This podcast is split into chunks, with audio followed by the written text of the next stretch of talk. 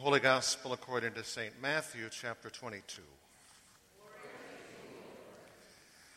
Once more, Jesus spoke to them in parables, saying, The kingdom of heaven may be compared to a king who gave a wedding banquet for his son.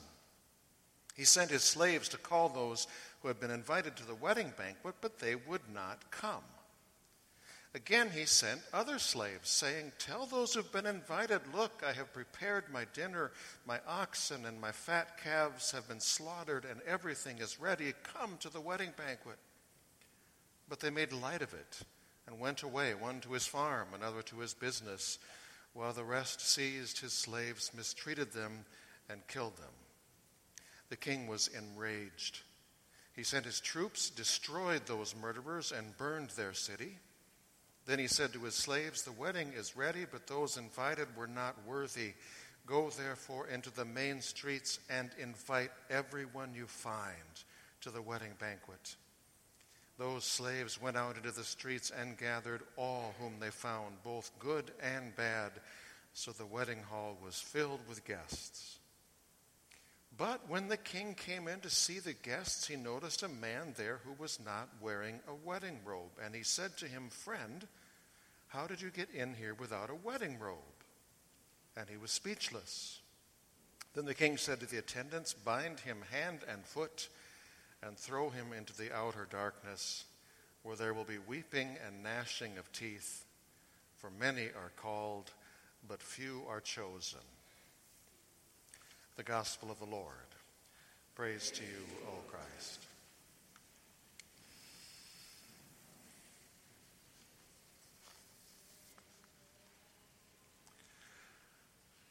A lot of times, the parables Jesus told, he told so that something that was difficult to understand became more understandable. But once in a while, these stories, these parables that Jesus told, were themselves hard to understand, which happens to be the case in case you haven't figured this out yet with today's parable, which many regard as the hardest parable to understand that Jesus ever told, especially if you happen to believe, as I do, that the very clearest thing Jesus came to make understandable about God is that God is a God of grace, which means that grace being getting good things that you don't deserve, because in this parable, uh, there are people who get exactly what they deserve, and they get it from the king in the parable, whom Jesus says may be compared to the king of the kingdom of heaven, which is to say, God. It does help to realize that um, in Matthew's gospel text this week, it continues from where we've been along the last few weeks, which means this is a string of parables that Jesus is telling in the context of an, of an extended and hostile conversation. Just a few days before he's going to be killed on the cross, a hostile and extended conversation between Jesus and the religious leaders of the people of Israel, who knew themselves to be the chosen people of God, to whom God would one day send a Messiah, a Christ, who would save not just the chosen people of God, but, but would save the whole world. But when Jesus came as the Savior of the world, he was not welcomed, he was opposed by the religious leaders of the people because, well, because among other things, he wasn't as religious as they thought he should be. He ignored many of their religious rules and traditions. Plus, he had this aggravating tendency to hang around with people who just plain weren't religious at all. Jesus acted like love was actually more important than a lot of their religious rules and traditions. One time he even told the people he was hanging around with to beware of the religious rules and traditions of their leaders. For many of their rules, he said, are rules they, in many cases, have just made up in order to make believe and make others believe that they are much better, they are so much godlier, they are so much worthier than you are. So it's to these religious leaders, with this whole group of people listening in, that Jesus told this parable of a king who was making a plan for the party, the wedding party of his son. And as part of his plans, early on, the king had his staff send out notices that there was a party in the works, though this, there, this wasn't yet an official save the date notices. This is one of those you send out even before the date is announced. Just be ready, the, the notice said, because there's a party coming and the king wants you there. So I think of these, um, there's a party coming poster cards, um, but we don't know the date yet.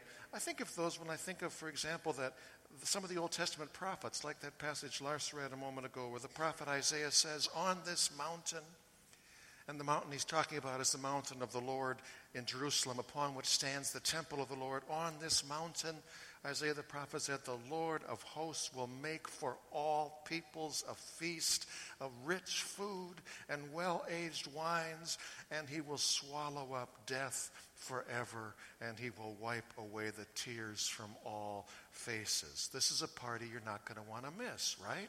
The date just hasn't been announced yet.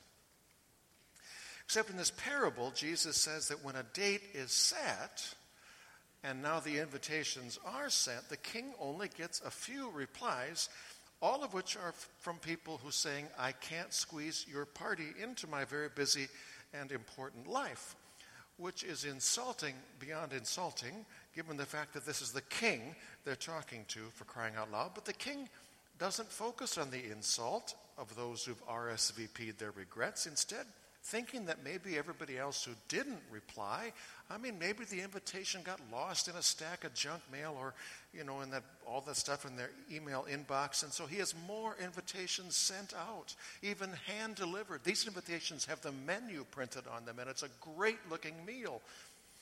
But the response this time injury is added to insult, as all of the king's slaves are ridiculed Many are beaten up, some are killed. Jesus here is no doubt alluding to the many prophets in the Old Testament whom the Bible does say were over and over again rejected and ignored and mocked, and in some cases killed for inviting people to come and live their lives according to the desires of God, their King.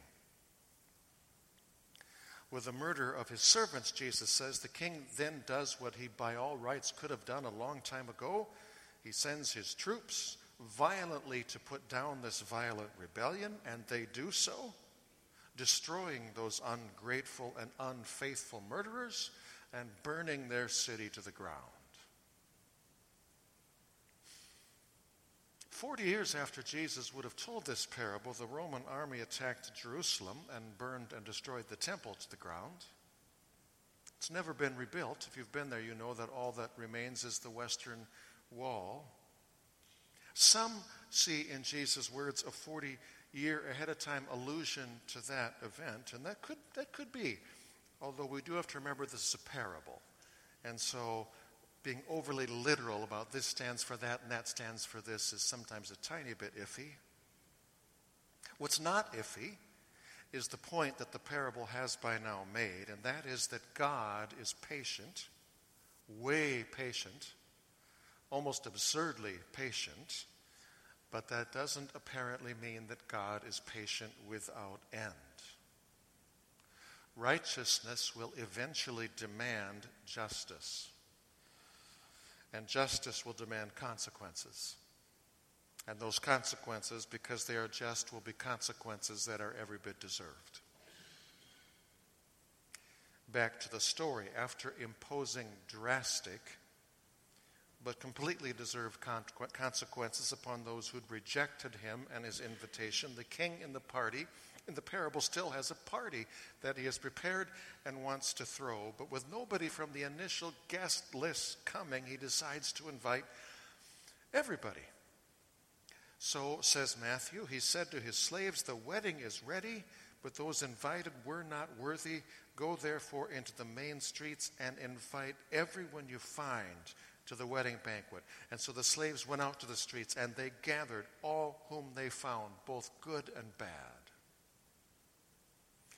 And here's where this parable, with so much judgment in it, people getting exactly what they deserve, reveals itself also to be a parable with absolutely amazing grace in it as the king's Slaves, invite now to the party not the deserving, but all whom they could find, both good and bad. Which leads to something else I think is clear in this parable, and that is that, yes, Jesus says, and he, he says it here, he says it elsewhere, there will be judgment upon sin and sinners, but, but you and I are not the judges. For any judging that does take place in this story is judging done by the king, only by the king. His slaves, on the other hand, are given only one task invite others. Invite every darn buddy you can find to come to the party.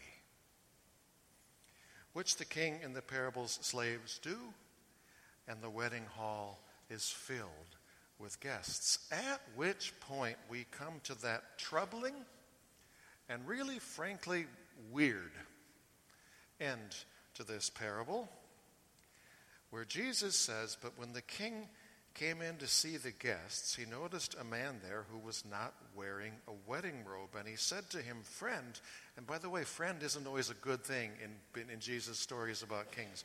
Friend, how did you get in here without a wedding robe? And he was speechless. And the king said to the attendants, Bind him hand and foot and throw him into the outer darkness, where there will be weeping and gnashing of teeth.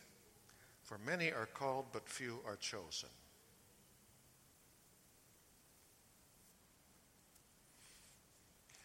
Some interpret this harsh ending to the parable by saying that in the traditions of those days, it would have been the king himself who would have supplied robes to their guests for their party. And so, this unnamed somebody is either someone who snuck in through a back door where there weren't robes being handed out, or someone who came in through the front door but said no thank you when offered a robe, preferring to wear his own fine clothes. In that take, this gatecrasher represents someone who wants to find his way to God based on his own righteousness rather than repenting of his sin and being clothed in the righteousness of Jesus, only to discover that without Jesus, his suit of self righteousness is a moth eaten and flea infested suit of rags and an insult to the king. I like that interpretation, it's very Lutheran. I couldn't find enough scholars that I respect who told me that we know enough about wedding practices in the first century to say with any certainty that that's what Jesus is saying here. It's consistent with some things I believe Jesus says, but I couldn't find enough um, support for saying that that's the reason for this, you know, this robeless schmuck at the end of the story who gets thrown out of the party into the outer darkness for being not properly robed for the party. You are welcome to go with that interpretation if you'd like.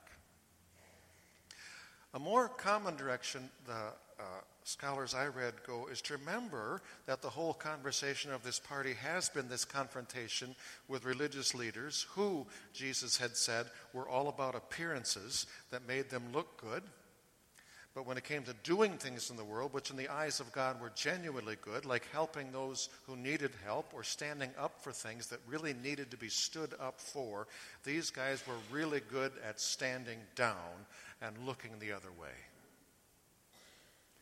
Dietrich Bonhoeffer, arguably the greatest Lutheran theologian of the 20th century, was executed, hung in one of Hitler's camps for his opposition to Hitler. As a great Lutheran theologian, Bonhoeffer was a champion of grace. The core belief that we are not saved as a deserved reward for what we do, but rather as an absolutely undeserved gift, no matter what we've done. But that said, Bonhoeffer was sharply critical of the official branch of the German Lutheran Church in the 1930s and 40s, which watched Hitler come and do all that he did and didn't do anything about it. Being saved by the grace of God, but then not doing anything in the world to stand up for and live for the desires of God, Bonhoeffer called cheap grace. We are saved by grace through faith, of course, Bonhoeffer said, but faith is only real when there is obedience, never without it. And faith, in fact, he said, only becomes faith in the act of obedience.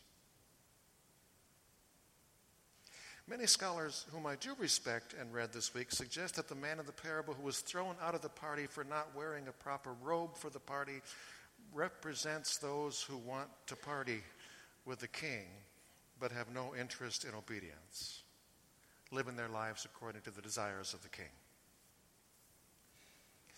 Which takes us to something that Christians who think about things have struggled with and argued about and never really resolved in a uh, one plus one equals two kind of way. What I'm talking about is how to put together two things that the Bible does say, but they don't seem entirely to fit together, to add up.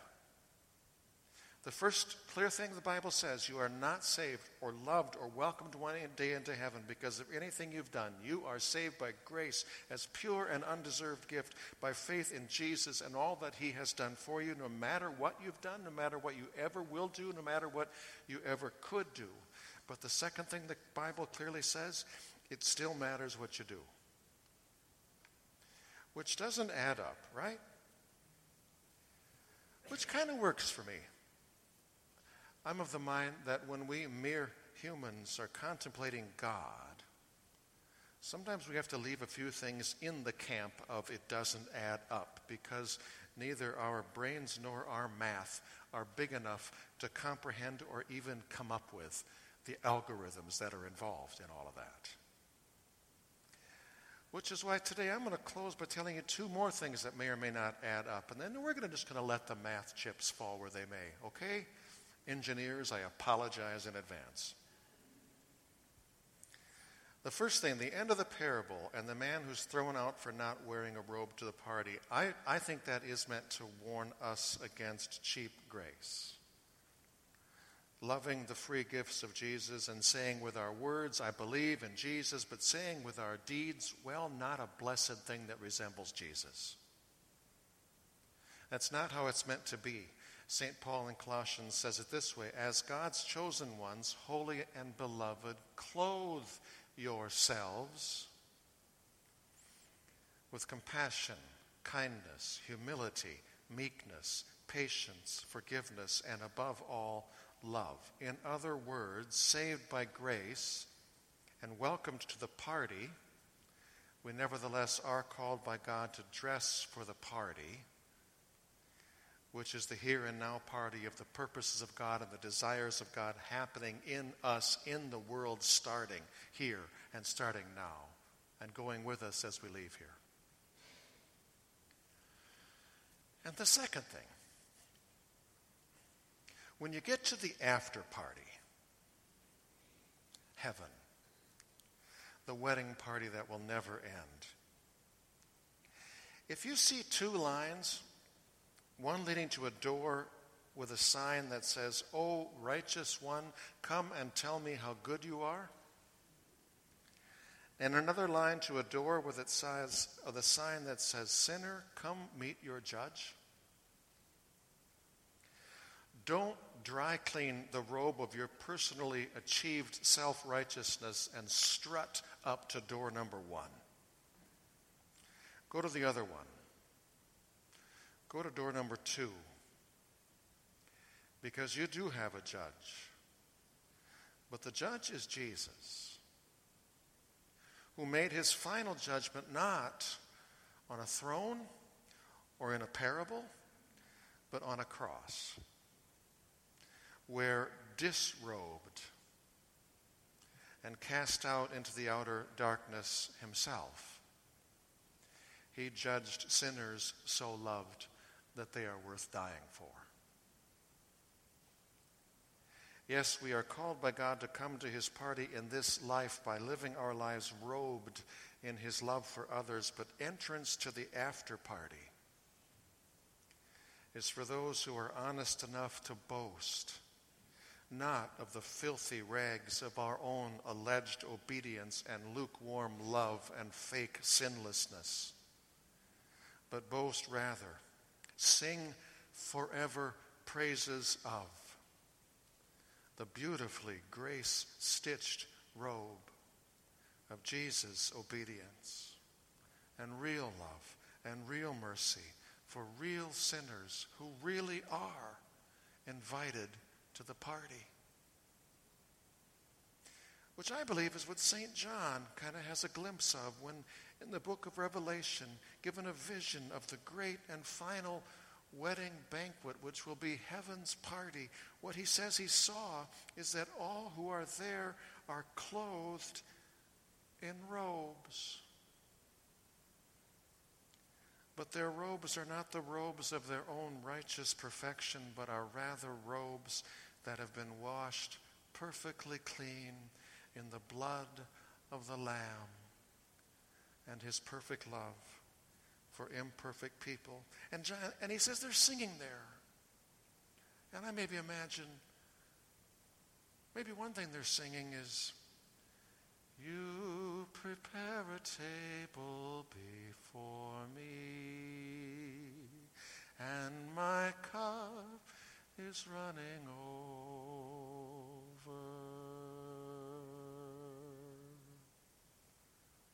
Amen.